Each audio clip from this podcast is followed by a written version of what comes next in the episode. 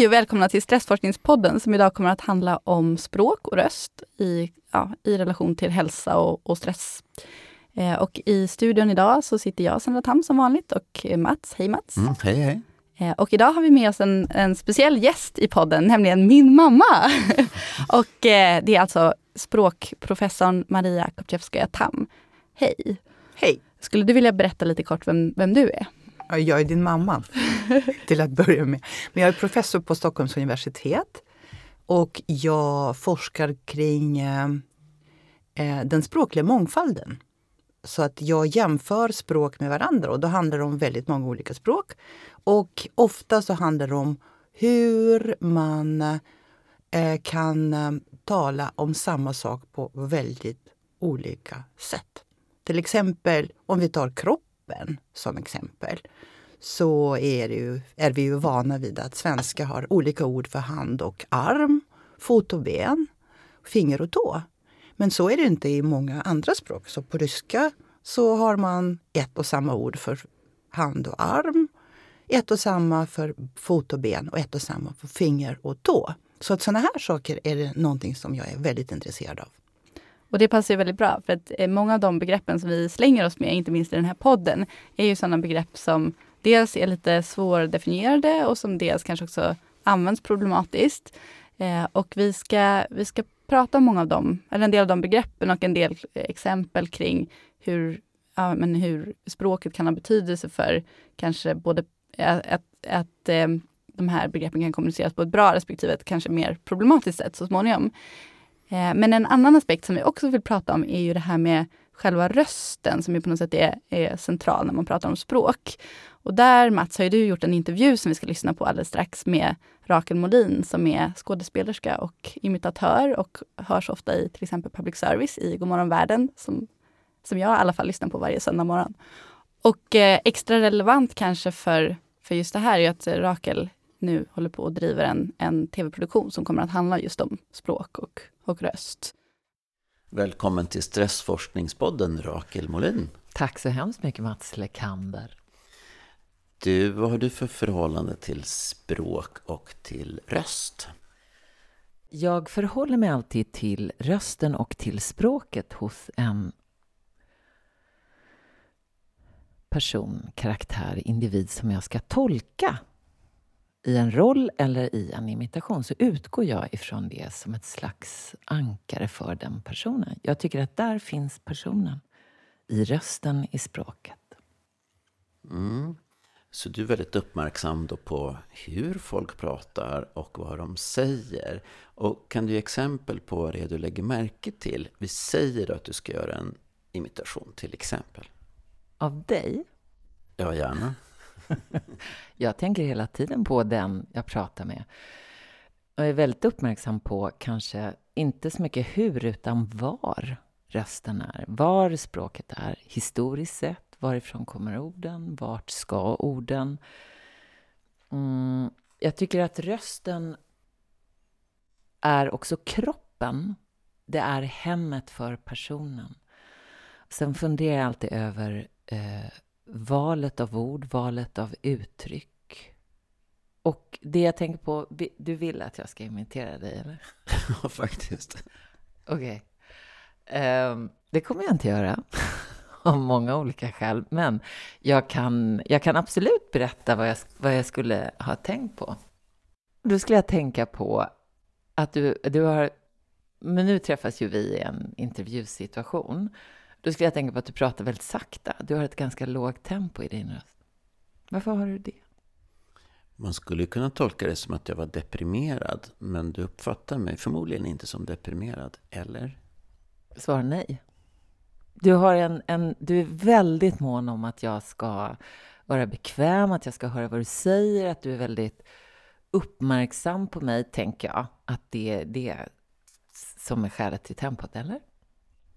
Det vet jag inte, men skulle, det, det här skulle ju stämma på väldigt många personer. Om du skulle imitera mig så skulle du ju ha många saker som skulle behöva liksom peka ut för folk att det är mig ja, du imiterar. Absolut. Och om jag skulle imitera dig så tänker jag också att det skulle vara underhållande. Och då skulle jag naturligtvis överdriva det. Och nu sa jag naturligtvis som Magdalena Andersson säger. Ibland plockar jag upp saker hos dem jag imiterar. Som till exempel att hon säger, till exempel, naturligtvis. Har du tänkt på det? Det har jag verkligen inte. Utan jag tycker det är så intressant att du förmodligen hör det här som vi andra inte lägger märke till, men känner igen. Så vi skulle inte kunna återskapa egenskaper i Magdalena Anderssons röst att prata, men vi skulle känna igen när du har lagt märke till och sen återskapar det här. Är det rätt?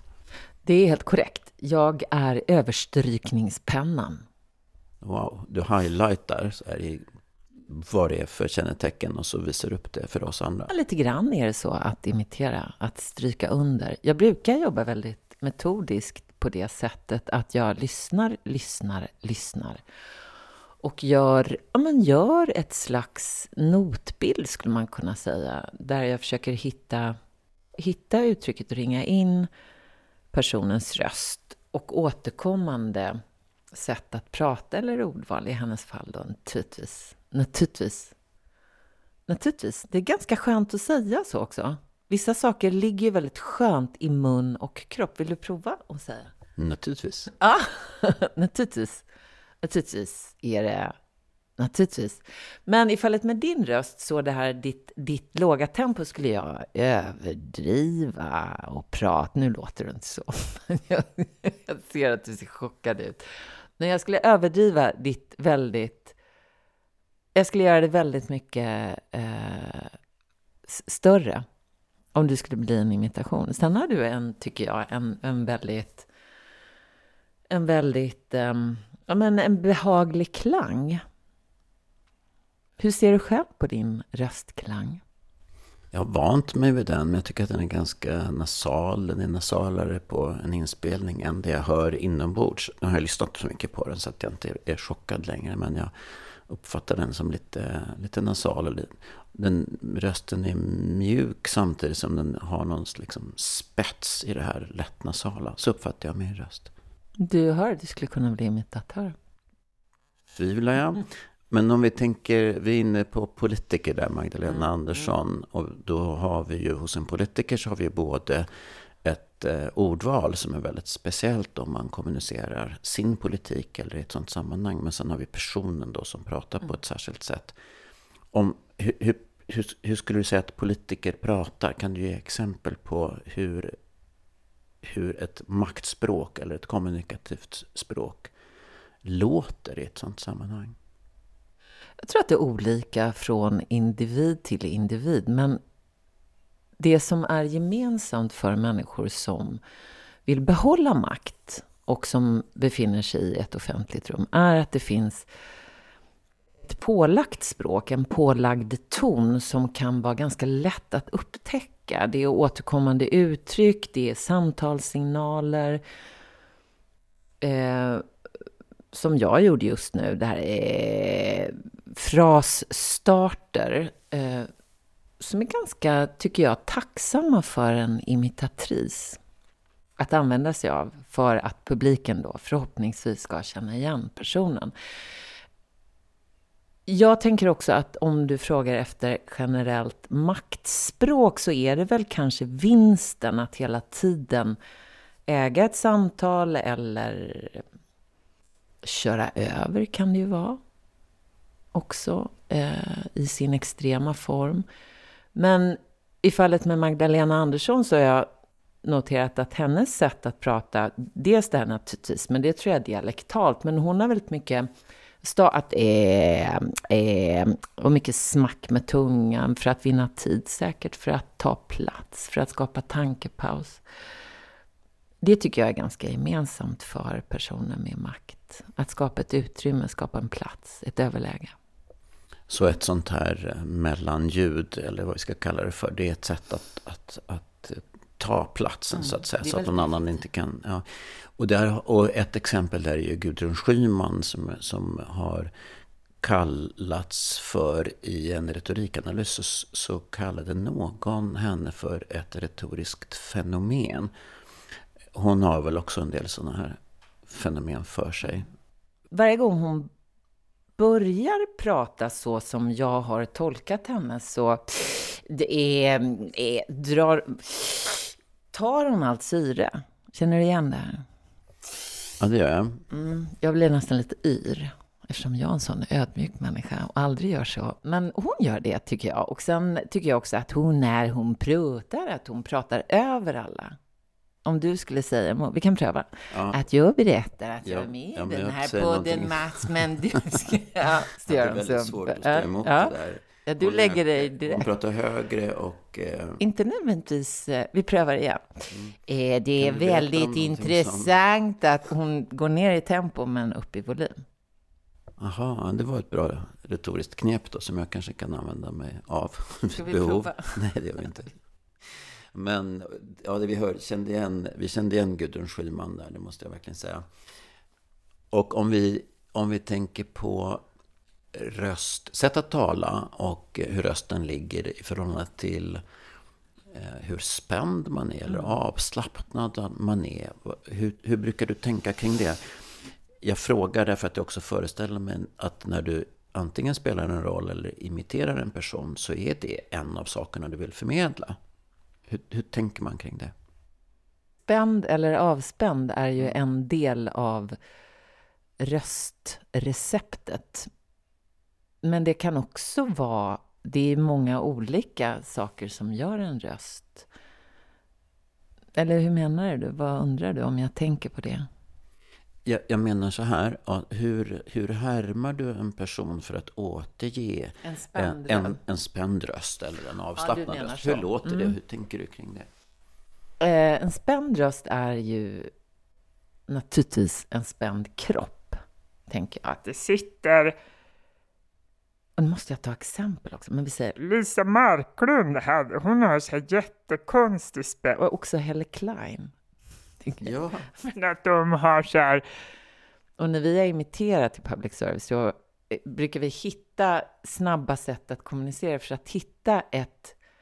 Därför att röster är ganska lika varandra också. I en imitation kan man hitta en annan imitation.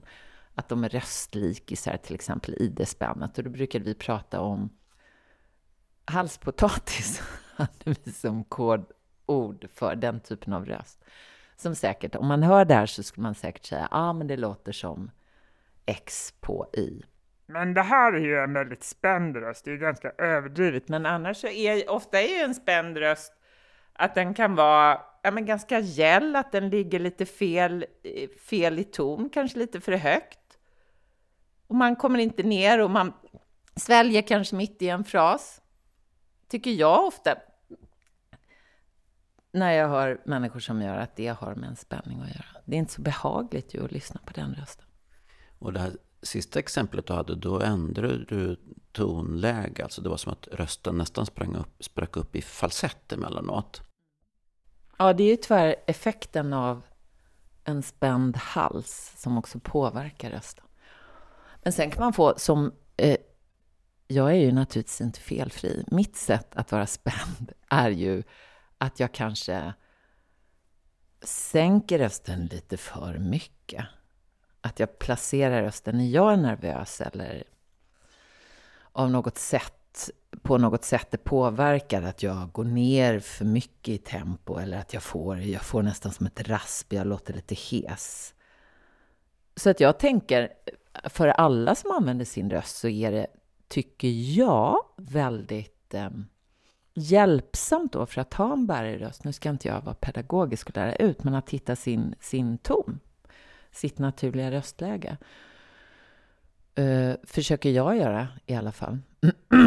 och inte harkla sig. Tycker, det här är Stressforskningspodden. Och tycker du att en stressad röst, skulle den låta likadan som en spänd röst? Eller är det något annat? Stress och spänning hör väl ihop, tänker jag. Och jag tänker att stress påverkar en röst. Att man kanske pratar för fort, att man får ett högt tempo, men framförallt andningen ju, eftersom röst är luft och stämbandssvängningar, så tänker jag att vi vill ju minska stress, vi vill ju inte ha supermycket stress, och då kanske andningen kan vara ett bra sätt att tänka på när det gäller rösten.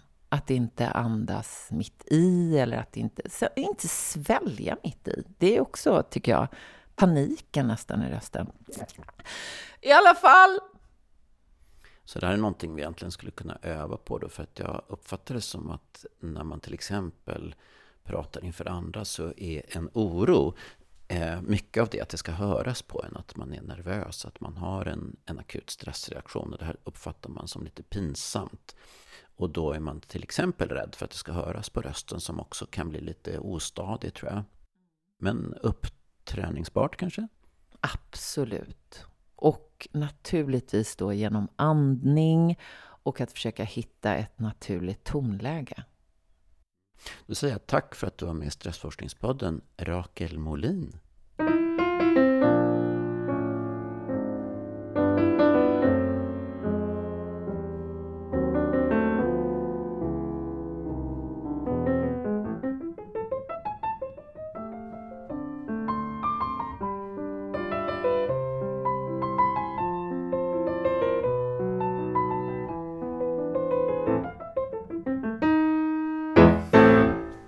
Det där var ju ganska... det var väldigt talande exempel. Ja, underhållande exempel. Eh, så, eh, ja, några spontana reaktioner. Vill du börja Maria? Annars kan jag börja. Jag tyckte att det var... Eh, det är mycket som liksom... Man, man får den här hantverksmässiga bilden på någonting som vi gärna vill prata teoretiskt om. Så här, hon, hon utgår ju verkligen från hur, hur hon jobbar. Eh, och du ska alldeles strax få förklara Um, eller, vi, ah, du, du, ska, du behöver inte ge dig in på de tekniska detaljerna men, men vi ska prata lite grann om liksom, ah, vad det här kan ha för, för betydelse tänker jag. Um, men, men det är också intressant, jag fastnar lite kring det här med liksom långsamt versus snabbt tal, att det kan signaleras olika saker. Uh, för att jag förstår vad han menar med att du pratar långsamt Mats. Men jag tänker inte heller på det som något depressivt överhuvudtaget. För den stora skillnaden där är ju att du pratar ju långsamt för att du är noggrann och liksom välformulerad oftast. I alla fall. Medan om man tänker en, en eh, patient som är depressiv så är ju det långsamma talet också ofta ett uttryck för eh, en kognitiv påverkan. Att det tar tid att få fram informationen och det är en väldigt olika situation.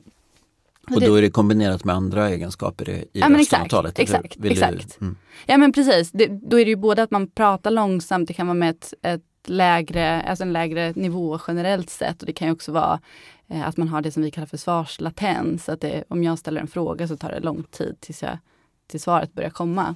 Till exempel. Mm. Ja, att, och jag ja. föreställer mig att jag har, jag ska sluta prata långsamt förresten, men, men med normalt röstläge. Jag ska sluta prata långsamt. Eh, att jag har ganska mycket eh, variation i eh, prosodin så att jag har ändå relativt mycket upp och nedgång i tonläge. Det kan Marsha få yttra sig om strax. Mm, som skulle då skilja mig från den typiska deprimerade ja. rösten som ja. är mer monoton. Verkligen. Vill du ge oss Nej, the verdict? Mina reaktioner är ju någonting helt annat. Så det kanske inte är det ni förväntar er. Uh, men jag tänkte just på att det är väldigt stora interkulturella skillnader. Och uh, alltså mellan hur långsamt man pratar, hur väl man kan fylla i pauser, hur mycket eh, överlappning man tillåter när man pratar med andra. Så det här exemplet på att man fyller i pauser med någonting. Det här gör man väldigt ofta även när man, det inte handlar om att man har makt över samtalet utan det är ju alltså att man vill behålla sin tur ordet. då, att man ja, vill behålla mm. ordet. Och eh, det gör man lite olika på olika sätt. Så på franska så är det alltid ö, ö, ö där och att man försöker behålla det här. Och det är till och med intressant att eh, det är ungefär samma ljud som man har i olika språk för just det här att behålla sin tur.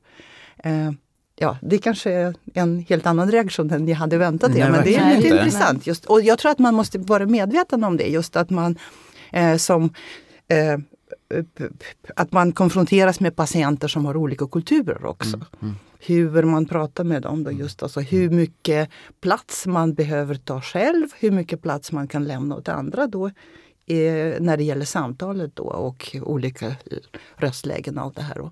Mm. Så det är mitt perspektiv på det här. Jag hörde en språkvetare ge det tipset att för att låta som att man behärskar ett språk så ska man härma det sätt man har såna här, jag kommer inte ihåg vad de här ord, ljuden heter på fackspråk men Mm. ifyllnadsljuden säger i det här fallet då, så att om man ska låta som att man kan engelska och i USA då ska man, då ska man "rrr", prata på det där sättet. tycker jag är ett ganska kul tips. Verkligen. Mm. Ja, vi fick ju lite, höra lite om din röst där, eh, Mats från, från Rakel. Men, Usch, ja. men eh, Eller en person som vi inte har lyft tillräckligt i vår podd tycker jag, det är ju Henrik som eh, gör ett fantastiskt jobb med att klippa podden. Så han har ju behövt höra på, i alla fall din och min röst, rätt mycket över ja, senaste åren. Verkligen. Och jag tänkte höra, Henrik ute i kontrollrummet, vill du säga någonting om, om eh, våra röster? Både min och Mats röst som du har i det här sammanhanget, men även Maria. När du, hur, hur känns det att klippa dem? Vad är det som är utmärkande? Eh, Ja, det, att klippa dem, det handlar ju liksom om att få, få dem att låta bra för någon som sitter och lyssnar. Och då, jag gör mycket, jag försöker ta bort mycket sådana här extra ljud för att man är mindre tolerant mot dem om man bara lys- lyssnar på dem. Eller om man sitter och pratar ansikte mot ansikte, då tål man sånt där. Folk öar och klickar och smackar och sådär. Men eh, jag tar bort ganska mycket sånt för att det ska bli behagligare att lyssna på. Nej men det med att Mats är långsam, det, det kan jag hålla med om. Och, och, Förr i tiden. och, ja, precis. Och ofta har, går, du går ner i, i styrka också ganska ofta så att man får kompensera din volym. Sitter du och drar i volymen i ratten då eller, eller komprimerar tiden. du hela Nej. skiten på mig? Nej, Komprim- då, utan det, jag justerar där det behövs. Det är ju liksom inte hela tiden, men ibland är det. Och Sandra har ju en annan typ av röst. Mycket högre tonläge och det är andra saker man får tänka på där. Vågar jag fråga vad? Nej, men det är inget speciellt. Men det är, man får passa liksom volymen och, och sådär. Säg vad du stör dig på. Nej men på riktigt. På, hos Sandra? Nej, hos mig framförallt. Men Eller hos mig. Sandra vill säkert också höra. ja, verkligen. Nej, men jag stör mig inte på någonting. Utan det är bara att man ska försöka göra, få det att låta bra för någon som bara sitter och lyssnar i lurar och inte sitter och pratar direkt med er. För då, då, då är det en annan sak när man liksom har ögonkontakt med den man pratar med. Då, då lyssnar man på ett helt annat sätt. Då kan man ju kommunicera med, med andra saker också. Med miner och gester och blickar och sådär. Det går inte när man ska sitta och lyssna på en podd. Då försvinner ju sånt. Vill du säga någonting om, om dagens eh, gästs röst också? Ja, hon har inte sagt så mycket än. så Nej. det kommer mest vi lite skratt återkommer. Vi återkommer. Vi Vi Ja. Ja, Ja, tack vi för återkommer. analysen. Tack. Ja. Hej ja, rösten är ju helt central när det kommer till att, att prata om språk och eh, ja, mycket av det som, som vi har berört här i, i podden tidigare. Men, men vi ska ju också prata om andra aspekter av språk och det är ju kanske framförallt därför vi har bjudit hit dig, eh, Maria. Så du, du berättade lite kort om det här att du är intresserad av att jämföra hur, hur, eh, ja, hur olika språk är med varandra.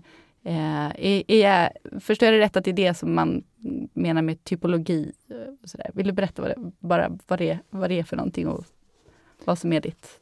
Ja, alltså jag är språktypolog då. då är den eh, inriktning på språk, språkvetenskap är ett jättestort ämne. Det är kanske inte alla som är medvetna om det då. Men eh, eh, språktypologi, det är den inriktning eh, den inriktningen som håller på med att jämföra språk med varandra i olika avseenden. Alltså grammatik, ljud och sånt. Och det jag framförallt sysslar med just nu, det är just alltså hur man eh, delar upp olika begrepp kan man säga mellan olika ord som finns. Så att vilka distinktioner man gör inom språk. Ska man skilja då mellan eh, arm och hand eller ska man inte göra det? Är det så självklart hur kroppen fördelas eh, mellan alltså kropp, vilka kroppsdelar man känner igen i de olika språken? Och det här är någonting som man tar för givet men det varierar oerhört mycket. Eh, ett annat exempel som många kanske känner igen är det till exempel då färg, eh, färgorden. Va? Eh, man kan ha väldigt många olika ord. Röd och blå och grön och allt det här. Då. Men i många språk så är det väldigt få riktiga färgord. Så man skiljer inte mellan grönt och blått. Och det kan tyckas jättekonstigt för oss som har den distinktionen. Men så är det ju då, för att ingenting är givet. Va? Så att, och då måste man kunna förstå eh, vad det är som påverkar dessa val. Va? Vad är det som är inbyggt i människan, så att säga. Va? Liksom vad som har att göra med vår kropp och vår, vårt varseblivande av olika saker. Vad, har att göra med, vad är det som har att göra med omgivningen, med historien och sånt. Så det är väldigt, väldigt fascinerande för att dessa saker kan eh, Eh, då mm, ge oss tillgång till eh, eh, människans kognitiva förmågor, eh, människans historia, eh, människans eh, sociala förmågor, hur man interagerar, vad är det man pratar om, vad är det som är intressant att ta upp då i sitt språk och sånt. Så det är kort sagt, kort, ja, i korta drag, eh, grova drag, det jag håller på med. Just det, vi tänker att det här är högst relevant för just inte minst stressbegreppet som eh, är ju ändå grunden för hela den här podden. Eh, och Mats, vill inte du ge en kort eh, men sammanfattning av vad som är problemet med stressbegreppet? Vi har nämnt det i något tidigare avsnitt, men, men ordet stress är ju så otroligt komplicerat och svåranvänt och felanvänt. Mm. Jag tycker att det är ett bra ord i grunden och som behövs. Det finns någon slags intuitiv validitet i det begreppet som beskriver någonting som folk är med om. Så jag tycker begreppet egentligen är bra. Men jag tycker att det ofta används på ett så dåligt sätt så att jag nästan vill rekommendera folk att inte använda ordet stress om de inte måste.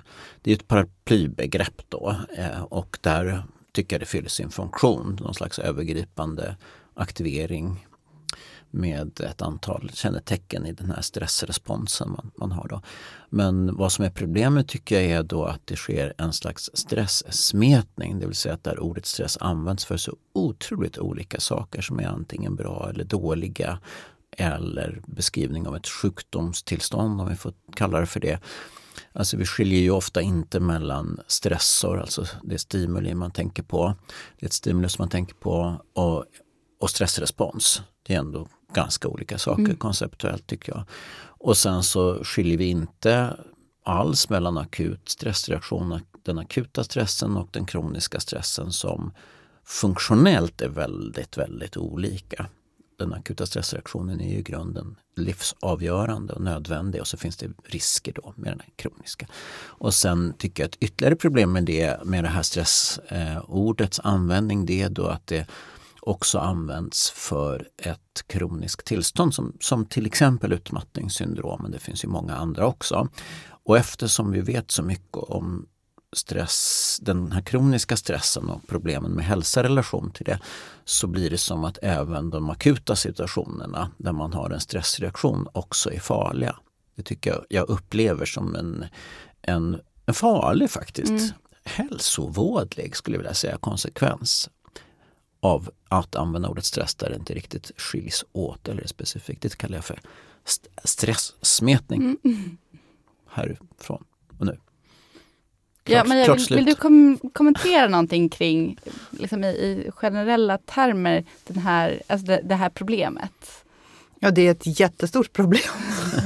Verkligen. Att ord oftast inte har någon väldefinierad betydelse. Så att vi brukar säga då att eh, Eh, det som karaktäriserar betydelse, betydelsen inte är mm, vad ska man säga, en uppsättning av drag som är plus och minus. Va? Alltså, utan det är då eh, man, man talar om prototypeffekter så att man har väldigt centrala fall där man vet vad man pratar om. Och sen så blir det mindre och mindre och mindre klart.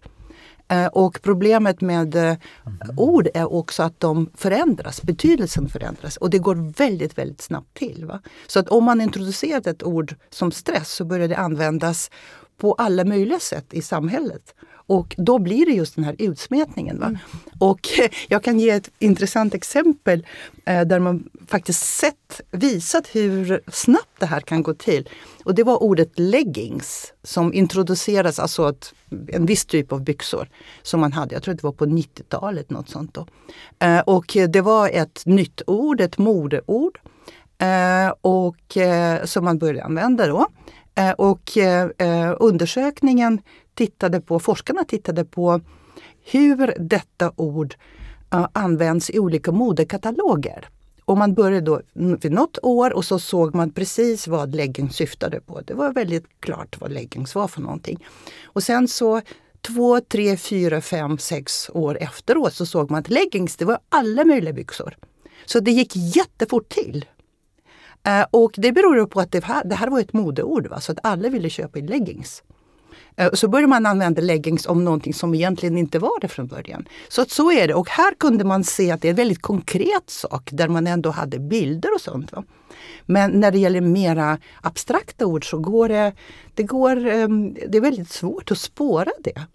Eh, folk börjar använda det och utan att fundera på huruvida det eh, återspeglar den, i det här fallet, den vetenskapliga användningen av det här ordet. Och så kan det vara tvärtom. Att eh, eh, stress var ju ett påhittat ord, va? så vitt jag förstår. Nej, Eller? eh, nej, det kommer ju från, från så här metallurgi kanske det hette säger vi, med belastning, stress och Mm. strain va, tror jag.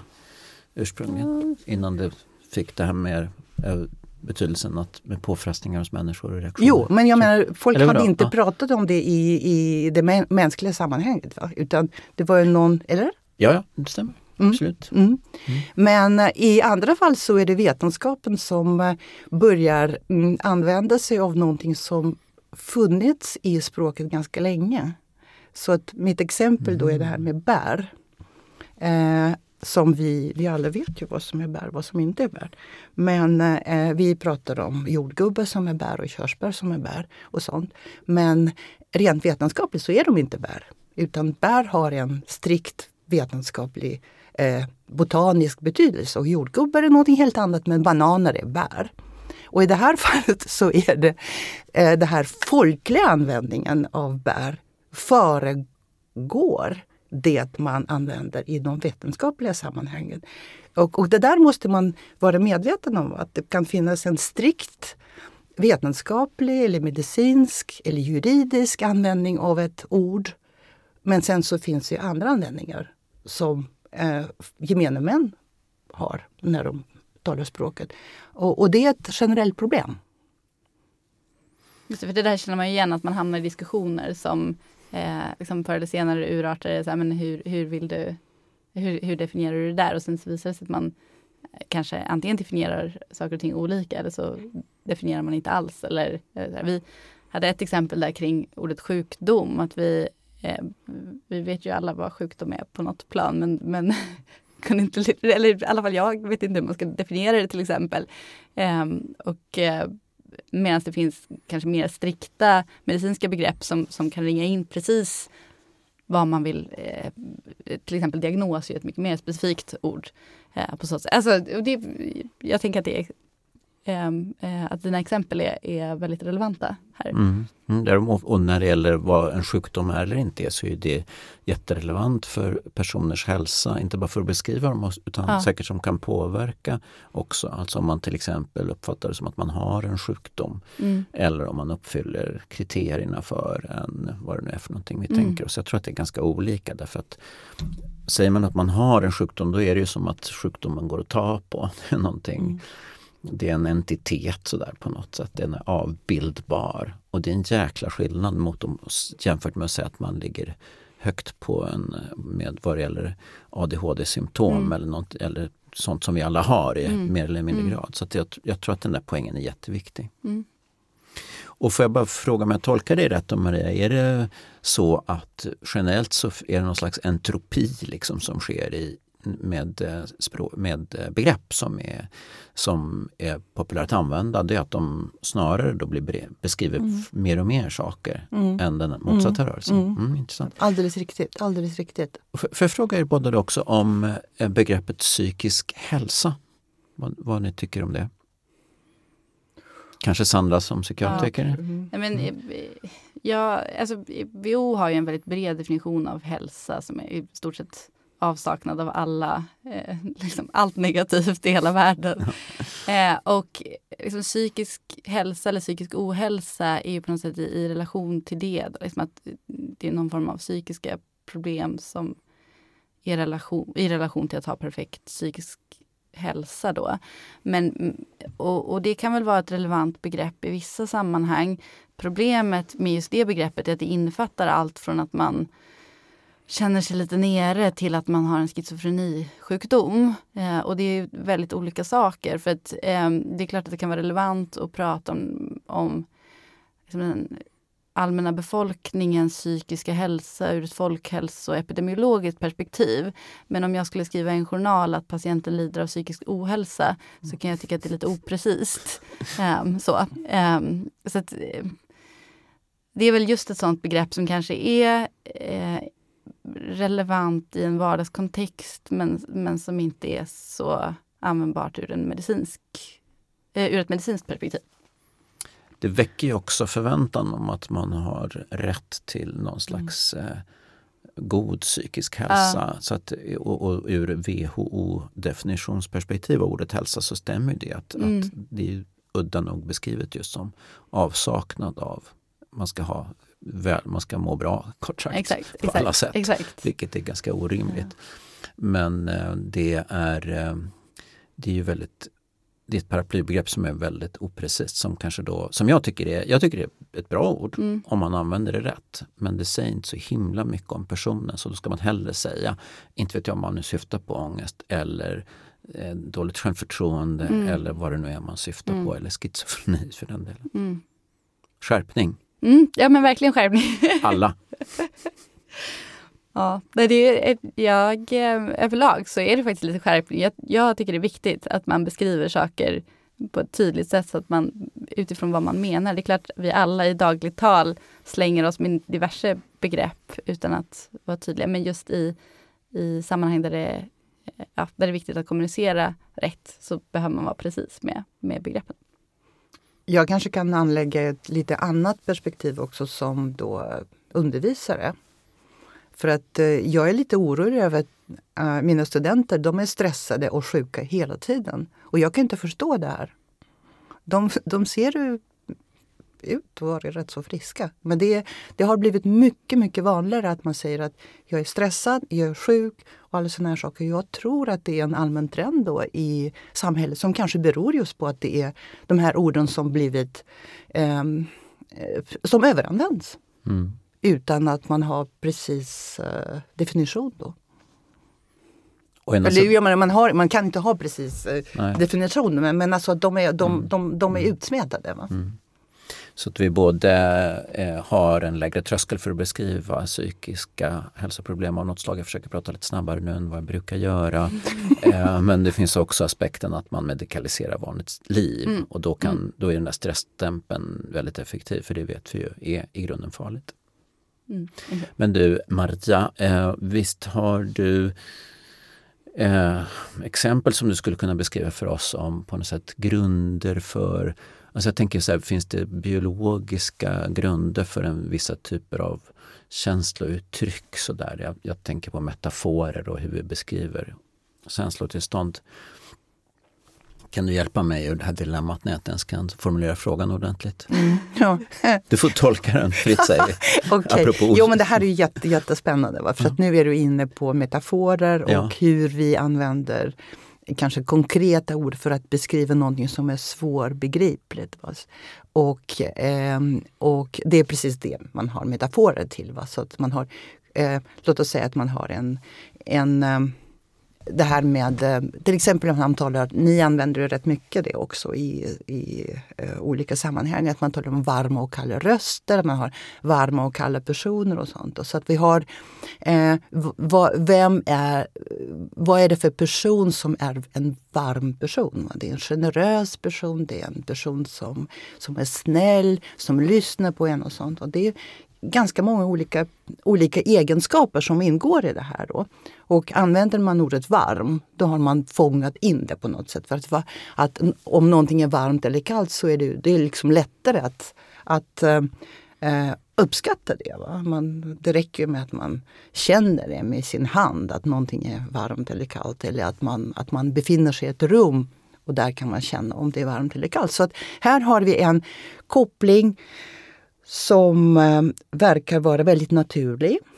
och eh, eh, det här är en metafor, en av de mest beskrivna metaforerna när det gäller eh, emotioner då, som handlar om, som man kallar för affection is warmth.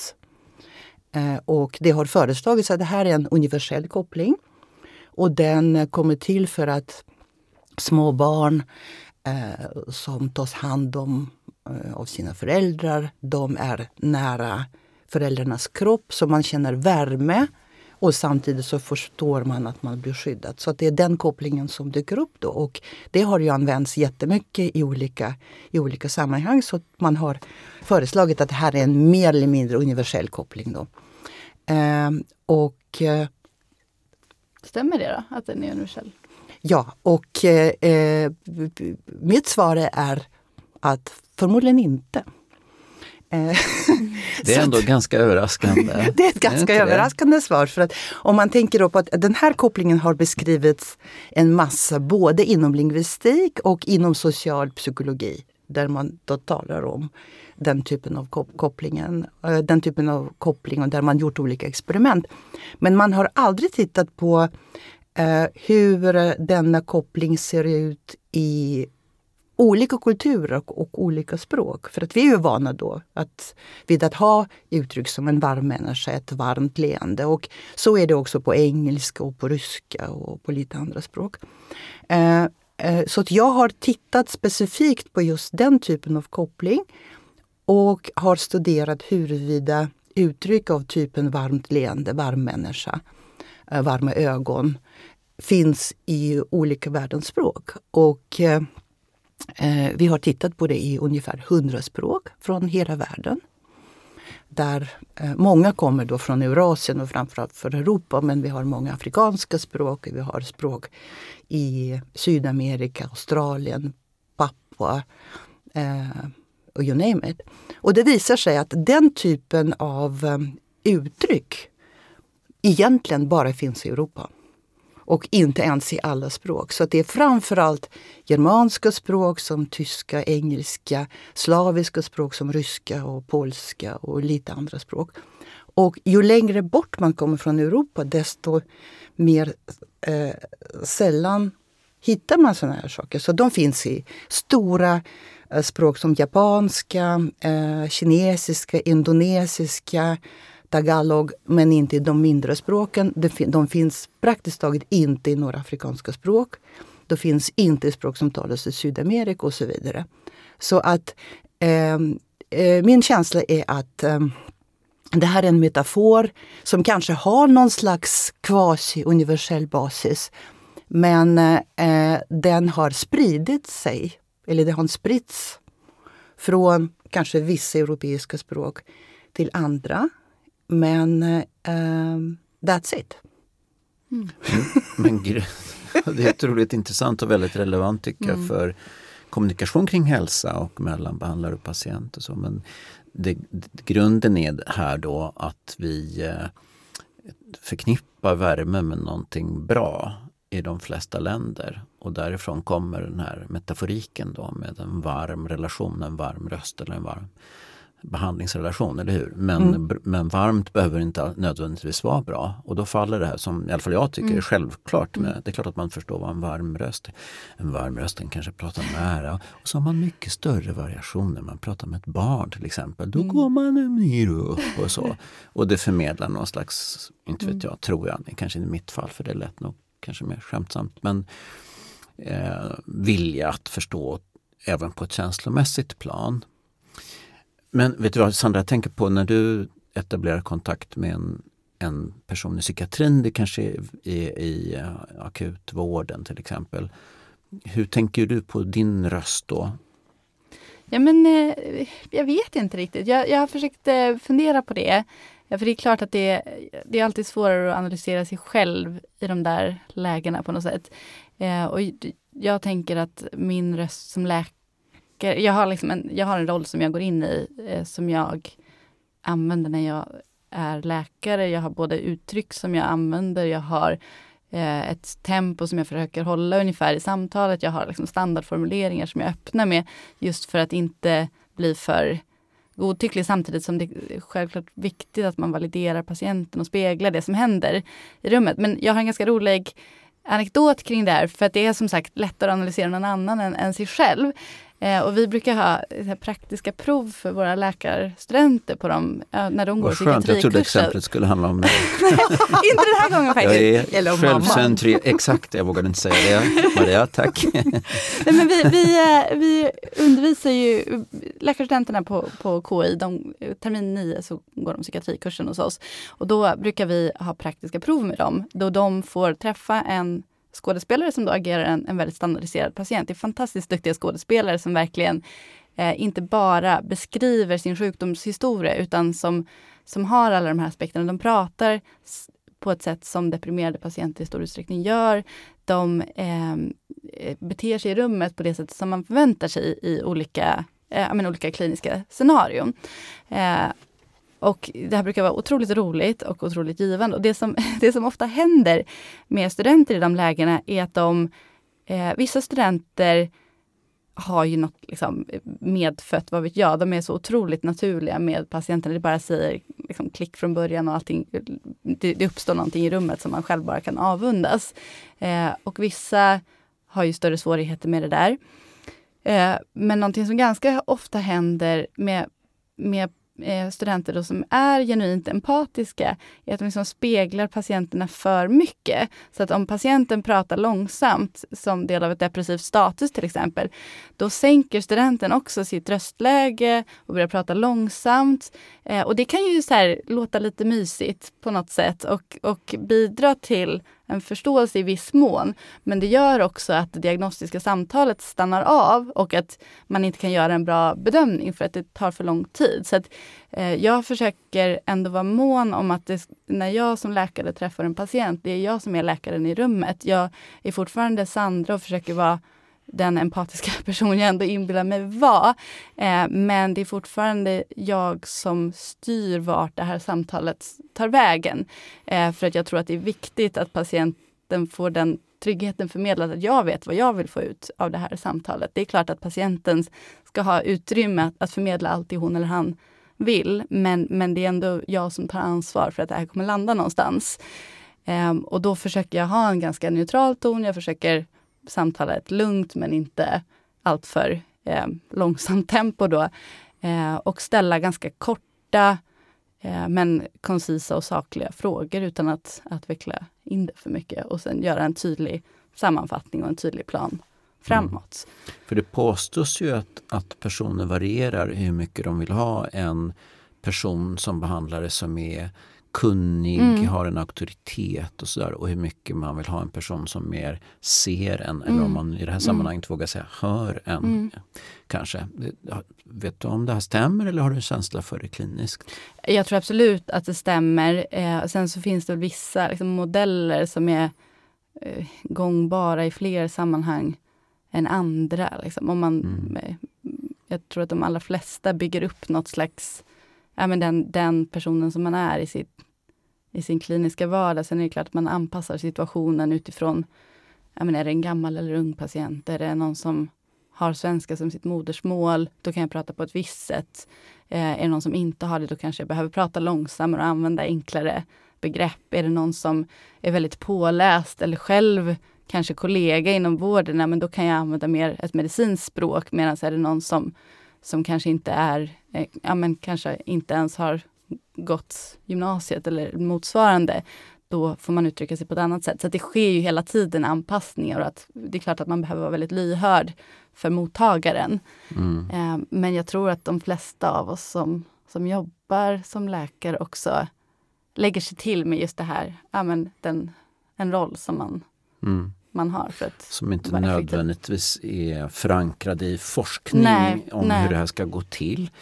För att här finns det ju uppenbara paralleller till den forskning som har gjorts om placeboeffekter Mm. och eh, icke-specifika effekter som man brukar prata om. Och då är det ju faktiskt både röstens eh, karaktär mm, som kan förmedla värme eller empati och sådär på ett jätteviktigt sätt och, och det språkliga innehållet som, som verkar vara viktigt. Och, eh, Vi har en kollega på Harvard som är i grunden antropolog och eh, utbildad i kinesisk medicin som har gjort fantastisk forskning om placeboreaktioner och bland annat har han gjort att han har låtit behandlare var, tränas i ett mer neutralt förhållningssätt till patienten eller ett varmare, som det då heter i det här sammanhanget, empatiskt förhållningssätt. Och sett på gruppnivå väldigt stora skillnader i hur mycket symptom man sen presenterar. Och det här är gjort då bland annat, eller framförallt vid irritabelt tarmsyndrom. Det är ganska påtagliga effekter av det. Där vi undersöker nu om immunresponsen och reaktionen på immunstimulering också påverkas av att man tränar behandlarna i de här olika förhållningssätten. Så vi vill reproducera det. Men här finns det en del forskning som talar för bättre effekter vid varmt empatiskt förhållningssätt. Röstanalys har jag inte sett där, det kanske finns. Men, men eh, där ser man också att att det varierar otroligt mycket mellan behandlarna i hur effektiva placeboreaktioner så att säga, man får fram. Och det, så där finns det någonting i det där mötet som går utöver det här som går att kontrollera med träning. Jag, giss, jag skulle bara vara intresserad av röstens betydelse där men jag vet ju inte. Och sen som man tänker med på språkligt innehåll så finns det ju bara mängder med studier där man visar att instruktionen påverkar hälsan, den upplevda hälsan men också hårda mått som vi ibland säger. alltså på biologisk nivå med dopaminnivåer eller hur man engagerar opioidsystemet med förväntan om smärtlindring. Eh, endokannabinoider som också har visats påverka av då om man presenterar någonting som placebo eller som eh, eller förlåt, som verksamt eller, eller icke verksamt som smärtlindring. Eh, erektil dysfunktion till exempel finns det en studie kring med dubbelt så många personer som hade problem med det efter att man fick höra att det var en vanlig biverkan eh, till en hjärtmedicin, en, en sån här betablockerare. Och här är det ibland ganska små variationer i språkliga uttrycket. Och sen till det här kommer då metaforiken som du pratade om Maria, där, det måste betyda någonting för patienten om man presenterar någonting med ett hopp eller med ett icke-hopp. Gå in i väggen, slut på batteriet, utbränd. Äh, det är en metaforik som i alla fall jag tycker är väldigt olycklig. Om man kommer ifrån det perspektiv som jag har på hur eh, språkliga uttryck och eh, metaforer kan påverka vårt beteende och sånt så finns det ju rätt mycket intressant forskning igen då om eh, interkulturella och tvärspråkliga skillnader. Eh, där man sett till exempel att språk kan ha lite olika metaforer för att tala om tiden. Eh, vi är vana vid att säga att jag har lämnat någonting bakom mig eller det här är julen kommer till oss eller vi står framför en, en viktig händelse. Så att det är ganska mycket eh, saker som har att göra med tidsaspekten som egentligen är met en metafor från rumsliga relationer. Va? Och i rumsliga relationer så handlar det väldigt ofta om horisontell axis. Så att man har då någonting som är eh, till vänster, till höger och lite sånt. Då.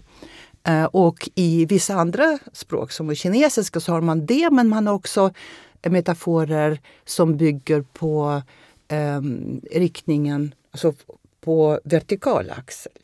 Eh, och man har gjort lite experiment med eh, talare av mandarin och talare av eh, engelska och sånt.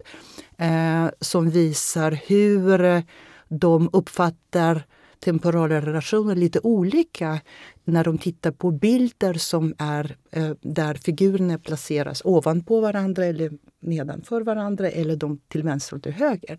Så att man ser då att saker som egentligen inte har att göra med språket direkt kan ändå ha Alltså de kan, de kan återspegla det man har i språket. så att säga. Och Det finns massor med andra väldigt intressanta experiment som visar att till exempel genusdistinktioner, att om någonting är på franska eller på tyska eller på ryska där man har maskulinum och femininum.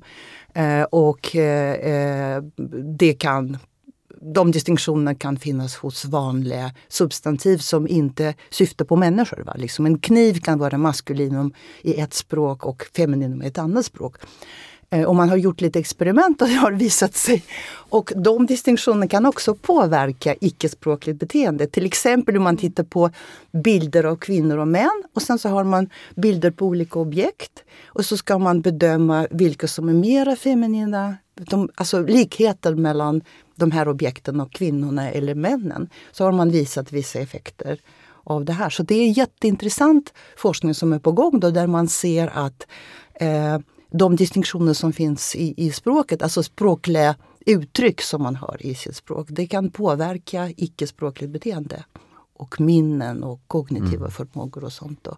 Minne finns det ju väldigt starka klassiska studier kring. Då, det här hur snabbt, man får se en bild på någon slags bilolycka, hur snabbt körde bilarna innan de Krockade. kraschade eller, eller smashade in i varandra. Mm. Och då kommer folk ihåg glassplitter och sånt där jämfört med om man då har presenterat det på ett lite mer neutralt sätt utan så starka Bilarna ord. snuddade vid varandra. Ja, och det skulle då översatt betyda att även sjukdomshistoria, upplevelse av kroppen och sånt där sannolikt måste ju påverkas av språkliga uttryck, Verkligen. begrepp. Mm. Jag var med i en jättestor undersökning under pandemin. Eh, alltså socialpsykologisk undersökning där man hade eh, deltagare från väldigt många länder som talade väldigt många olika språk. Och jag var inblandad som översättare. Då där. Eh, och eh, syftet med de undersökningarna var att kolla eh, vilka effekter de... Alltså om man hade pandemiinstruktioner och åtgärder och sånt. Och man formulerar dem på lite olika sätt. Vad hade det för konsekvenser för hur man uppfattade dem? Hur väl man ville följa instruktionerna och hur man mådde. Och det visade sig att eh, ett av experimenten var, um, handlade om huruvida man formulerade åtgärdernas syfte som förlust eller gain. Uh, att, man, att man vann någonting. Va? Till exempel om ni, om ni stannar hemma så um, vad ska man säga, så räddar ni många liv. Mm. Eller om ni går ut och träffar folk så kan folk dö. Mm. Så att det här det, det, andra var förlust och mm. det första mm. var att man vann någonting. Och så visade det sig att åtgärderna, man kanske var benägen att följa åtgärderna på samma sätt i båda fallen. Men eh, när man försökte uppskatta sin ångestnivå så var de här förlustinstruktionerna de var bedrövliga. Så att mm. folk mådde mycket, mycket, mycket sämre. Så att man, man rapporterade mycket högre ångestnivåerna i alla de länder som man, där man gjorde det här experimentet. Det tycker jag är ganska intressant. faktiskt. Mycket. Verkligen. Mm -hmm.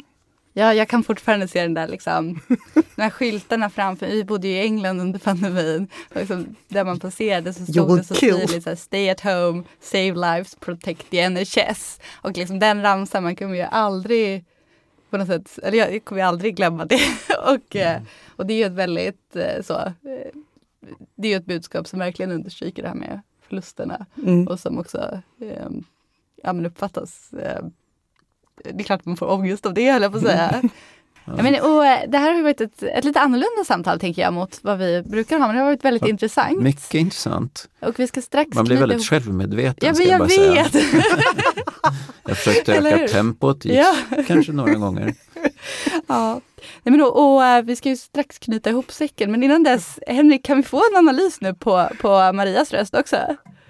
Ja, analys är väl att ta i, men eh, hon en väldigt behaglig röst tycker jag och det behövs inte liksom så mycket åtgärder för att fixa till den så att den... Nej.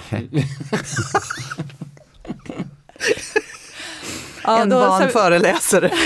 Då ser vi fram emot att du jobbar med min och Mats röst framöver i klippningen och inte så mycket med Marias då.